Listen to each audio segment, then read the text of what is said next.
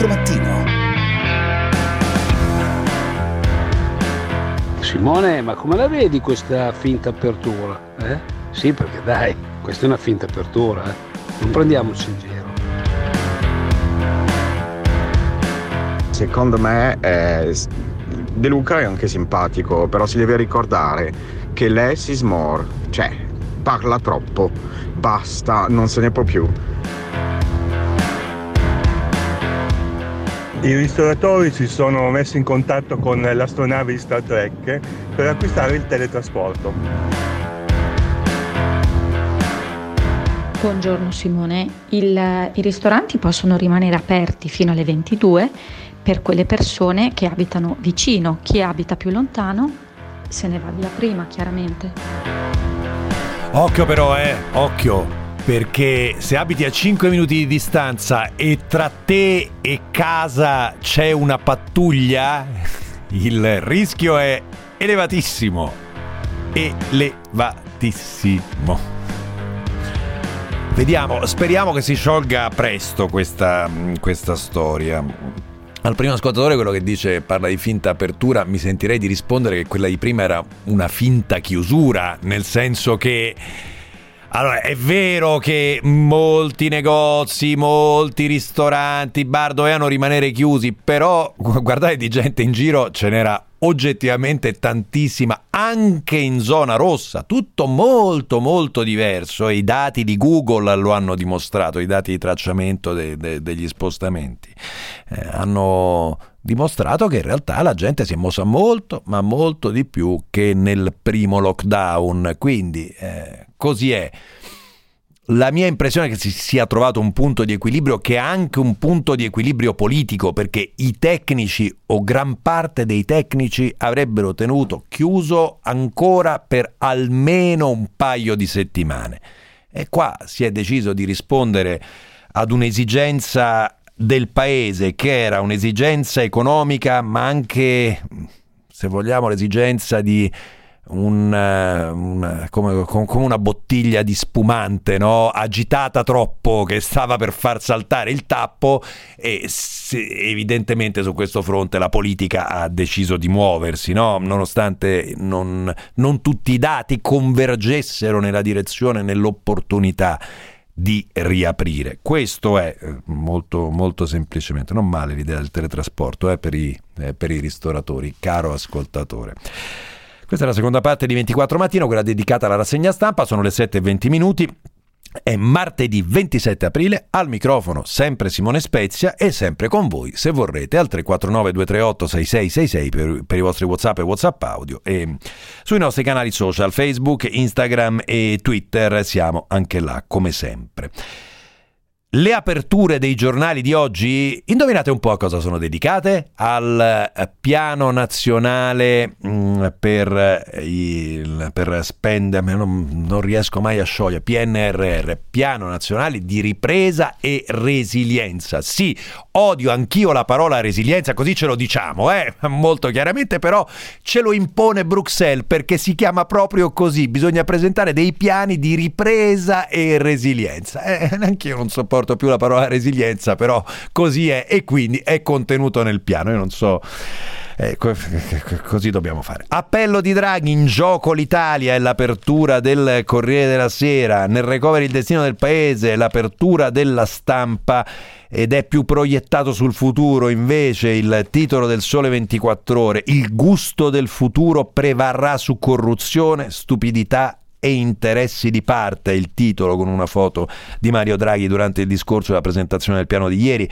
A centropagina il Sole porta anche un'intervista al eh, ministro della pubblica amministrazione Renato Brunetta, la nuova pubblica amministrazione dice porterà il 70% del PIL prodotto dalle riforme, perché proprio come dicevamo prima, da quella strategica riforma della pubblica amministrazione che poi inevitabilmente dovrà passare tutto. Ultima occasione, la mette così il giornale nel suo titolo, Draghi ricostruiamo l'Italia, è il titolo della Repubblica, a venire, ci giochiamo tutto.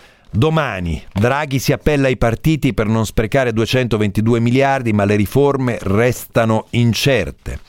il manifesto eh, ne dà una, eh, da suo pari una lettura politica eh, che però non è male. Però guarda, ci arriviamo tra un attimo al manifesto, andiamo su quelli più eh, non più piatti di, di titoli, ma più, um, eh, no, più, più, più, di cronaca. Draghi ai partiti, basta miopia. Draghi, off- è il titolo del messaggero. Draghi, ho fiducia nel mio popolo. Il titolo del quotidiano nazionale. Il manifesto, dunque. Il piano sono io, con la foto di Mario Draghi. E in effetti è un po' così, eh, perché il tema è la faccia che ci sta mettendo e la credibilità europea che ci sta mettendo Draghi su questo piano.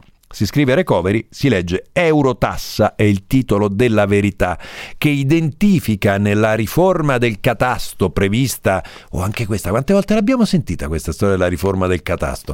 Vabbè, eh, che identifica nella riforma del catasto oh, il, il, fatto che eh, arriveranno più tasse sulla casa in sostanza. Il piano c'è. Monco, ma nessuno lo vede, è il titolo del fatto quotidiano, anche qua una lettura politica eh, il, e ci dice il, il, Fatto Quotidiano che è un piano uguale al 95% a quello di Conte, tranne le riforme europee. E allora però, però eh, dico ai colleghi del Fatto Quotidiano che forse quindi non è, non è, uguale al 95%. Più privati nei servizi pubblici, meno regole, niente salario minimo né governance, però c'è la cyber security.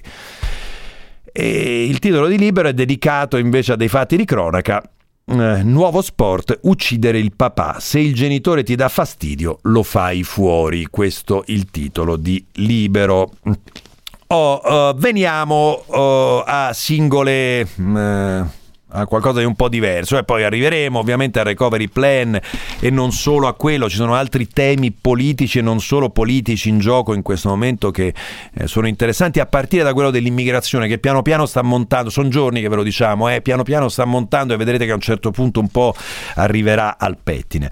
Eh, però la storia dalla quale mh, voglio iniziare è questa che mh, forse avrete visto da qualche parte, se frequentate i social l'avrete sentita anche in qualche edizione di GR24 ed è la storia che ha a che fare con il figlio di Andrea Pirlo, il tecnico della Juventus. E che storia è? È... Mm, è una, ancora una volta una storia di odio social, ma io, io dico, vi, vi par normale che uno solamente per essere il figlio del eh, tecnico della Juve, visto che le cose stanno andando male per la Juventus, eh, si debba beccare una minaccia di morte? Eh? Devi morire insieme a tuo padre. Oltre il cyberbullismo, oltre il fanatismo da stadio da tastiera, scrive Nicola Balic a pagina 22 del Corriere della Sera, oltre tutto questo c'è l'augurio della morte a un ragazzo e a suo papà. Questo messaggio, l'ennesimo ricevuto, ha portato Nicolò Pirlo a dire basta e scrive in un messaggio che presumibilmente diciamo, sarà concordato con la famiglia ovviamente eh. ho 17 anni e quotidianamente ricevo messaggi di questo genere non perché io faccia qualcosa in particolare, ma solo perché sono figlio di un allenatore che probabilmente, come è giusto che sia, può non piacere. Questa sarebbe la mia colpa e la motivazione per la quale mi arrivano messaggi che mi augurano la morte e insulti vari. Vorrei chiedervi di mettervi per un solo secondo nei miei panni e chiedervi come vi sentireste. Il tutto condito con Nick e Avatar dell'ultimo aggressore. Ovviamente sono arrivate subito le, le reazioni, eh, Lapo il Can, ehm, ehm, anche Matteo Salvini ha rilanciato la notizia e, e dice anch'io ricevo minacce di morte, voi pensate sia meglio denunciare o ignorare? Eh, è vero però che Matteo Salvini, allora no, le minacce di morte non ci devono essere mai, anche qua ne riceviamo, eh? devo, devo dire la verità perché eh, do, do, dobbiamo, dobbiamo, dirlo, poi non ne parliamo mai anche per non dare la stura a questa gente che, eh, che, scrive, che scrive queste cose, che scrive solamente insulti e via dicendo, però eh, però appunto Matteo Salvini è anche un personaggio pubblico. Qua è un caso secondo me un po' diverso perché si parla di un ragazzo di 17 anni, posto che nessuna minaccia di morte va fatta. Cioè è chiaro questo? Eh? Eh, gli insulti non vanno bene, però appunto parliamo di due figure diverse. Qua è un ragazzo di 17 anni che mh, mm, nulla ha a che fare nemmeno tra l'altro con il mestiere del padre. E visto che siamo sul calcio, oh, eccoci qua, al Fatto Quotidiano a pagina 13 ci porta Abbiamo celebrato um, nei giorni scorsi la fine della Superlega e il ritorno del calcio del popolo. Eh. È stata un po' così che è stata letta da gran parte dei tifosi. Mentre il calcio rischia il default, Graf- Gravina si alza lo stipendio, è la notizia che arriva dal Fatto Quotidiano. Il calcio mondiale è a rischio default, racconta Lorenzo Vendemiale. Sommer- I top club sommersi dai debiti provano a scappare nella Superlega, l'intero movimento si interroga su come sopravvivere, il momento ideale per una bella infornata di stipendi. Un'indennità Gravina ce l'aveva già da presidente della Federazione Italiana Gioco Calcio e attenzione, posso dire una cosa, che l'indennità per il presidente di federazione fa un po' ridere, in tutta sincerità. Sono 36.000 euro l'anno. 36.000 euro l'anno di lordo, di stipendio lordo per il presidente della Federazione Italiana Giuoco Calcio. Secondo una vecchia circolare CONI, come tutti i presidenti di federazione.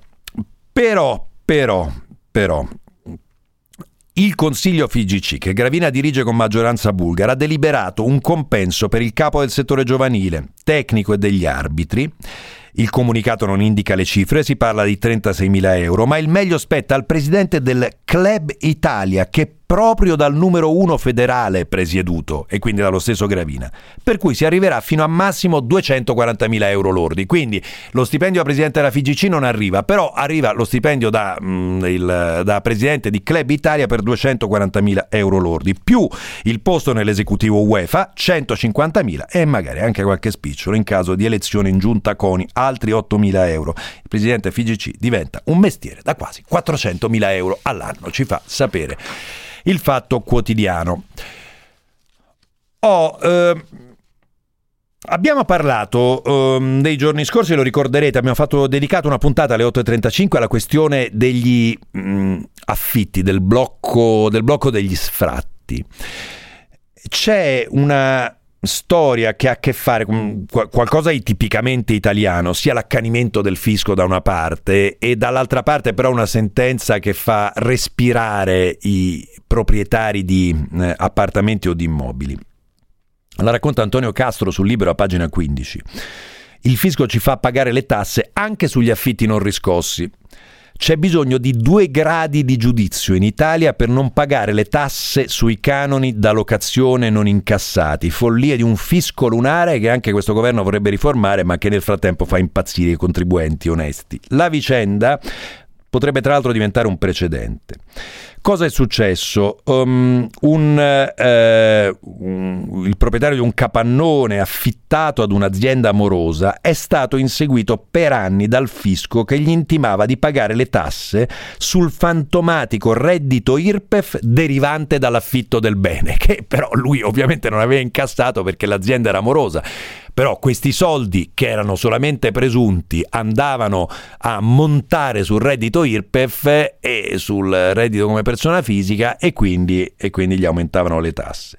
È dovuto finire per due volte davanti ai giudici tributari per dimostrare la propria impossibilità a saldare le tasse sul reddito solo virtuale. Alla fine del lungo iter giudiziario al proprietario è stato riconosciuto il diritto di non pagare le imposte dirette sui canoni di locazione non percepiti. Il precedente, avallato dalla commissione tributaria pugliese, è fondamentale per, i proprietari di beni immobili che sono incappati in inquilini o conduttori morosi. Oh, um, a proposito di fisco, così andiamo a chiudere questa prima parte eh, con notizie che mm, mm, riguardano molte persone a dire il vero e che ci arrivano dal sole 24 ore, sono per il momento solamente indiscrezioni, siamo nella pagina di apertura di norme e tributi a pagina 29. Ed è questo, dovrebbe approdare, approdare oggi in, dei, in pre-consiglio dei ministri un decreto legge di proroghe di alcune scadenze della primavera e tra queste c'è un nuovo rinvio per le notifiche degli oltre 35 milioni di cartelle fiscali congelate dalle norme emergenziali. Quindi anche per queste potrebbe arrivare una nuova proroga. A preoccupare le imprese soprattutto il primo acconto IRAP che è stato cancellato l'anno scorso dal decreto di maggio ma tornerebbe dovuto per le aziende che hanno superato i tetti comunitari negli aiuti di Stato e la anche su questo fronte si sta ragionando su una nuova proroga. Ve la metto là alla vostra attenzione e vedremo che cosa emergerà dal preconsiglio dei ministri. Eh, ci fermiamo, andiamo ad una pausa, ci ritroviamo tra un attimo per un'ampia pagina prima di andare al um, piano nazionale di ripresa e resilienza e alle, e alle cronache, alle informazioni, un'ampia pagina dedicata all'immigrazione perché tra l'altro la stampa ci racconta eh, che la strage nel Mediterraneo di venerdì, per la strage nel Mediterraneo di venerdì, Frontex, l'agenzia europea, aveva avvisato l'Italia, aveva avvisato Malta, ma le risposte sarebbero state poche. Ah.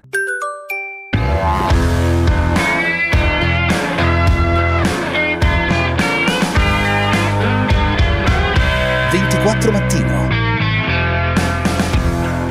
Ciao Simone, ma abbiamo pensato al sabato e domenica, soprattutto la domenica, sulle strade, quando tutti quelli che vanno al mare, al lago, in montagna per il primo weekend di, tra virgolette, libertà, dovranno essere a casa per le 22. Abbiamo pensato a come sarà il rientro non è possibile battere l'ultimo scontrino ai 22, bisognerà chiudere un po' prima, poi ognuno in base a quanti sono eh, a lavorare nel locale e, e, a quanto è stato il flusso di persone si farà i suoi conti, ma eh, comunque del tempo tecnico ci vuole. Andare al cinema dalle 6 per vedere Nanni Moretti, uomo di sinistra, va bene, però un'ora di respiro in più la sera per decongestionare le presenze nei ristoranti e consentire un minimo di relax in più no, sì, però non buttiamola sempre in politica, ascoltatore, ma eh, amico caro, non buttiamola sempre in politica, cioè non c'entra che hanno proiettato Nanni, hanno deciso di proiettare, proiettare Nanni Moretti, ma non è Nanni Moretti. Eh, se avessero messo Uh, Avengers Endgame sarebbe stata la stessa cosa, cioè abbia pazienza, non, uh, no, no, no, non è questo il punto. Io non so come sia tecnicamente, lo dico al, all'ascoltatore, presumo sia un ristoratore, eh, non, non, non, lo so esattamente perché non è ancora. Il problema grosso è che non è ancora chiaro alle 22 se tocca essere a casa o se alle 22 si può uscire dal ristorante. Perché la ministra Gelmini ha detto una cosa, il Viminale ne ha detta un'altra, eh, nella circolare del Viminale c'è scritto il ristorante deve chiudere alle 22, non, non, non è chiaro, non lo sappiamo. Chiederò al sottosegretario Molteni quando l'avremo ospite alle 8.45. La questione immigrazione, come dicevo, si compone di molti elementi e che poi ci portano anche alla pandemia, ci arriveremo. Eh, iniziamo da questa strage nel Mediterraneo della quale abbiamo parlato venerdì. La stampa, pagina 7, ci racconta che eh, ricostruisce insieme a Frontex quello che è successo del naufra- nei giorni del naufragio. E dice questo, di quel gommone grigio in mezzo al mare, carico di 130 migranti e sempre più in pericolo, mercoledì 21 aprile sapevano tutti, le coordinate erano note e uno degli aerei di Frontex già quel pomeriggio lo aveva individuato e quindi da Bruxelles respingono le accuse dicendo eh, che, di chi se la prende con l'Europa. Bisogna ricostruire cosa è successo appunto tra il 21 e il 22 aprile a 40-50 miglia dalla Libia e a 200 dalla Sicilia. Frontex dice di aver ricevuto la prima segnalazione dai, eh, da, da, Roma mm, nel pomeriggio del 21, ha fatto decollare uno dei suoi aerei, l'aereo ha identificato eh, appunto questo gommone con eh, un centinaio di persone a bordo, a quel punto allerta Libia, Italia e Malta. Ci sono ripetute chiamate ai libici senza risposta e a un certo punto Roma, su richiesta della Guardia Costiera libica, dirotta tre mercantili per dare assistenza al gommone. Il resto lo sappiamo. Evidentemente i mercantili o non rispondono o non arrivano in tempo. Ci sarà ancora molto da chiarire su quello che è successo in questa strage di migranti di venerdì. E a proposito di migranti c'è quello che è successo a Foggia lo racconta eh, bene Giuliano Foschini, il pezzo, scusate, sulla stampa era di Fabio Albanese, lo racconta bene Giuliano Foschini sul quotidiano La Repubblica, pagina 19, e la storia è quella eh, dei degli spari contro un'auto nella quale c'erano dei eh, dei ragazzi africani, dei braccianti che lavorano nelle campagne del Foggiano e che vivono in quel posto che, non ci stancheremo mai di dirlo, esiste ancora e non dovrebbe esistere, che è il cosiddetto ghetto di Rignano. È una baraccopoli con al momento mille abitanti, ma nel periodo di stagione di raccolta si arriva a 3-4 mila persone ed è una baraccopoli nella quale c'è tutto, supermercati, bar, barbieri, di fatto una piccola città con tutto quello che ci deve, con tutto quello che, che c'è, che potete immaginare, nell'illegalità.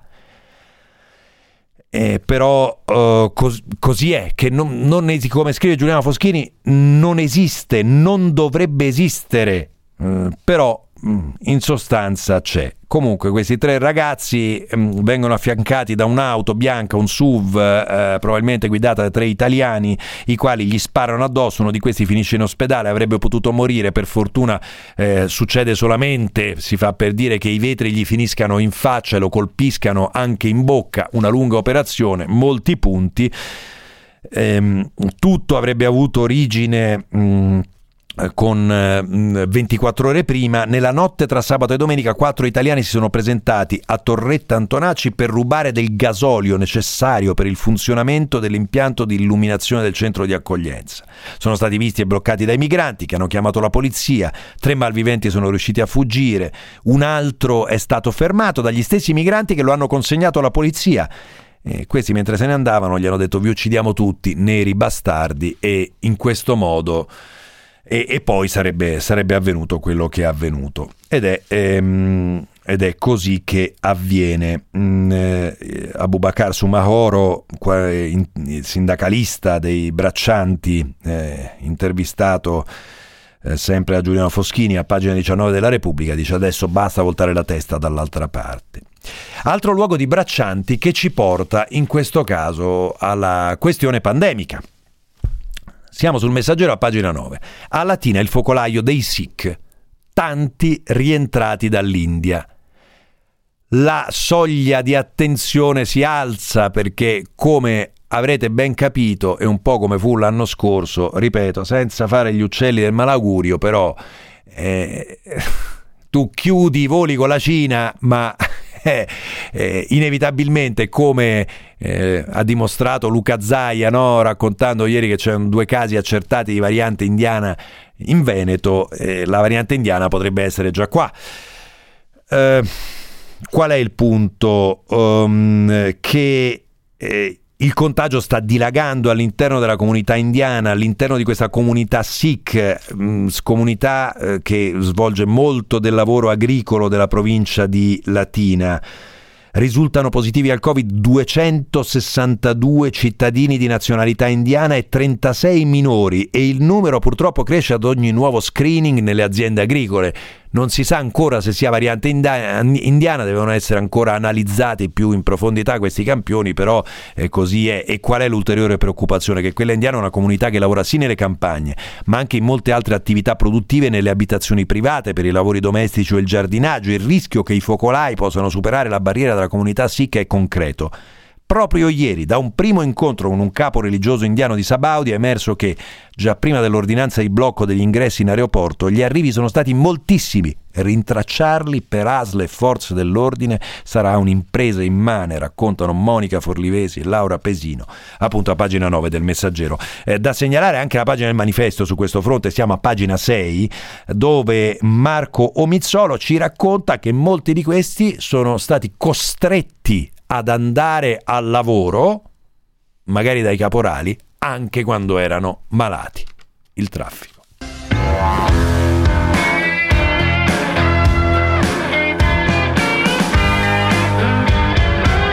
«24 mattino». Comunque, sempre, sempre garantito il rientro alla propria dimora. Quindi se tu dimostri che stai tornando alla tua dimora, non c'è nessun problema perché sei coperto dal decreto. Eh, eh. Sì, sì, teoricamente sì, eh, teoricamente sì, mettiamola così. Eh, eh. Anch'io immagino di sì, però ripeto, non, non c'è chiarezza, eh, non c'è chiarezza su, su, su, su queste norme. Allora, ehm, prima di andare al recovery plan, eh, al piano nazionale di mh, ripresa e resilienza, sono, su, sul quale ci sono ovviamente molti elementi, dopo il discorso di Draghi di ieri, poi ne parleremo tra poco col sottosegretario degli affari europei Enzo Amendola. Ehm, la questione vaccini che incrocia que- le questioni geopolitiche ancora una volta. Uh, la storia l'abbiamo raccontata, avete sentito anche ulteriori cronache in GR24. Ieri il uh, governo russo ha cacciato un ufficiale italiano in forza all'ambasciata, Curzio Pacifici, è stato espulso in risposta agli, alle espulsioni dopo l'arresto di Walter Biot il, l'ufficiale del quale lungamente abbiamo raccontato che aveva eh, sottratto i documenti della Nato, si, si, ipotizza, ovviamente le indagini ipotizzano, aveva sottratto documenti della Nato per consegnarli ai russi. Oh, non è una, un'espulsione particolarmente dura perché Pacifici avrebbe lasciato l'incarico dopo poche settimane, in realtà ci si aspettava qualcosa di più muscolare dalla Russia. Detto ciò, il Corriere della Sera ci informa a pagina 17 con Giovanni Bianconi eh, che stanno un po' il numero di documenti che Biot avrebbe trafugato sta diminuendo progressivamente, nel senso che inizialmente se ne ipotizzavano eh, 113, 113 documenti classificati. Adesso una più accurata analisi svolta al Ministero della Difesa precisa che i documenti sarebbero solo 19. Eh, scusate, ma sono il 10% di quelli ipotizzati inizialmente e la difesa di Biot si lamenta e dice sono ricostruzioni mutevoli che impediscono il diritto di difesa. E però lo snodo qual è? Ce lo dà Alessandro Darold a pagina 11 della Verità e la storia è che eh, l'incrinarsi di quest'asse Roma-Mosca metterebbe in discussione l'accordo tra lo Spallanzani e l'Istituto Gamaleia sulla sperimentazione del vaccino Sputnik, del quale si è parlato infinitamente di questa sperimentazione nei giorni scorsi. A quanto risulta la verità, Palazzo Chigi avrebbero chiesto appunto alla Regione Lazio di sospendere il memorandum. Vedremo come reagirà la Regione Lazio. Visto che siamo sui temi pandemici, Molto rapidamente, eh, ma sì, il tempo ce l'abbiamo a dire il vero anche per fare un filo di politica collegata mm, più che altro alla vicenda Grillo. Eh, molto rapidamente sulla politica e sui temi pandemici, su Salvini dentro, fuori la maggioranza se ne sta discutendo infinitamente e mm, forse, mm, forse possiamo soprassedere su, su, sugli scontri interni, eh, soprattutto sugli scontri tra Letta e, mm, e, lo stesso Salvini. Il foglio pubblica un pezzo di Salvatore Merlo su questo fronte delizioso nel quale dà un po' l'idea di questo Draghi che pensa alle cose serie, cioè il piano nazionale di ehm, di ripresa e resilienza, mentre eh, così è il titolo del pezzo di Merlo, dice mentre Letta e Salvini fanno la schiuma, nel senso che stanno un po' là e, giocano intorno al tema del coprifuoco, del chi sostiene Draghi, chi non sostiene Draghi, mentre Draghi pensa alle cose serie. C'era anche la vignetta sul foglio, c'era anche la vignetta di Macox eh, dell'altro giorno eh, che eh, faceva vedere proprio Draghi ehm, eh, seduto alla scrivania con eh, dei fumetti intorno intorno che gli arrivavano e gli dicevano il coprifuoco alle 22, il coprifuoco alle 23 e, e lui che dice zitti non vedete che papà sta lavorando sul recovery plan? Che è un po', era un po', un po' il senso del tutto. Comunque detto ciò Carmelo Lopapa pagina 11 del quotidiano La Repubblica ci racconta del fatto che eh, a fronte di Giorgia Meloni che presenta un ordine del giorno in Parlamento per chiedere lo stop al coprifuoco Salvini per uscirne per non essere costretto a votare un ordine del giorno contro il governo presenta un suo ordine del giorno che impegna il governo a togliere il coprifuoco alle 22 nelle regioni con i contagi più bassi. E questo è, vedremo che cosa ne emergerà pieno di, di cose mh, sui giornali sull'inchiesta che riguarda il figlio di Beppe Grillo, Ciro, che come sappiamo ha un impatto anche politico, quindi là rimaniamo. Eh, la stampa, pagina 13, Tommaso Fregatti e Matteo Indice raccontano che uno dei ragazzi, e ci sarebbero anche le prove su questo, uno dei ragazzi che, che erano presenti quella sera, eh, Francesco Corsiglia, 22 anni, eh, no, scusate, no, un, non è Francesco Corsiglia che è un pezzo di un altro racconto, abbiate pazienza. Eh. Uno degli amici ha scaricato, comunque uno di questi qua, ha scaricato Grillo Junior, ha detto durante il sesso di gruppo dormivo. Questa la, la storia. Eh, libero, anzi prima di andare alla parte politica, eh, Grillo avrebbe, ci raccontano Paolo Berizzi e Giuseppe Filetto dato il via ad un'inchiesta privata sulla vita della ragazza che accusa il figlio. E Giusi Fasano sul Corriere della Sera, pagina 23, fa l'ennesima ricostruzione di questa notte con qualche elemento nuovo. Mentre con Filippo Facci sul Libero um, apprendiamo che il video di Grillo che nega lo stupro toglie voti al Movimento 5 Stelle. Veniamo appunto da queste vicende che pure sono un pezzo eh, di, questo, di, questa questione politica ehm, rilevante ehm, di tutta la questione politica. Eh, veniamo al recovery plan e al piano nazionale di mh, ripresa e resilienza. A pagina 4 del Sole 24 Ore c'è una bella intervista di Gianni Trovati mh, al ministro della pubblica amministrazione Renato Brunetta eh, il quale dice innanzitutto che alla riforma della pubblica amministrazione è attribuibile circa il 70% dell'effetto delle riforme strutturali atteso dal piano. Non è più tempo per la pubblica amministrazione del posto fisso e delle rendite di posizione. Abbiamo bisogno di civil servant valorizzati, motivati e ben pagati. Così preannuncia e... Mm, auspica anche se vogliamo il ministro Brunetta il cambiamento della pubblica amministrazione che ovviamente è fondamentale per l'attuazione di questo piano.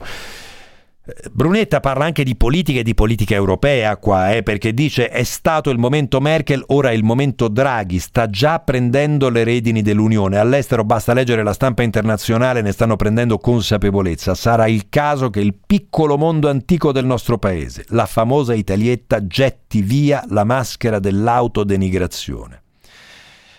Chiede Trovati quello che ci stiamo chiedendo tutti, se il PNRR è in grado di, cam- di, guidare questo cambio di passo. E Brunetta dice sì perché segna una cesura con il passato a livello di metodo, di strumenti e di visione, un piano che aggredisce le nostre debolezze strutturali. E su questa aggressione innesta un programma di investimenti agganciato ad un preciso e dettagliato cronoprogramma sulle questioni politiche eh, interne. Oh, poi ovviamente trovate sul Sole 24 Ore anche tutti i dettagli, le cronache della giornata di ieri, delle parole di Draghi, ulteriori dettagli sul recovery, sul fronte politico. Eh, ci fa notare Lina Palmerini nel suo Politica 2.0 a pagina 9 che il piano europeo di Draghi rimescola le carte dei partiti. L'intervista, eh, il Corriere della Sera intervista Carlo Bonomi, il presidente di Confindustria, eh, che dice che con, a Federico Fubini dice che le imprese sono oh, pronte, la trasformazione è possibile, ma c'è un tema di lavoro che resta ingessato e si torna eh, parzialmente su questo eh, su questa questione del blocco dei licenziamenti. Eh, infine, infine, mm, cosa abbiamo ancora? Beh, direi questo pezzo della verità di Maurizio Belpietro, qua viene da dirla con l'ascoltatore eh, con, con, quel filo di scetticismo che ci ha, ci ha, messo l'ascoltatore prima che ha scritto, dice sono 40 anni che sento parlare di all'Italia e di riforma del catasto, è un modo per sentirsi più giovani. Comunque all'interno del piano nazionale di ripresa e resilienza è contenuta anche la riforma del catasto, il programma presentato dalla Commissione prevede una riforma del catasto e il, la verità con un pezzo del direttore Maurizio Belpietro paventa la patrimoniale sulla casa, ossia che la riforma del catasto porti a un aumento delle tasse sulle abitazioni. Noi ci fermiamo qua, c'è GR24, ci ritroviamo tra poco con Paolo Mieli, poi come vi dicevo avremo il sottosegretario Amendola agli affari europei, il sottosegretario all'interno eh, Nicola Molteni. Oh, la prima cosa che gli chiederò è posso cenare fino alle 21.59 al ristorante oppure no, perché qua non l'ha ancora capito nessuno. GR, a tra poco.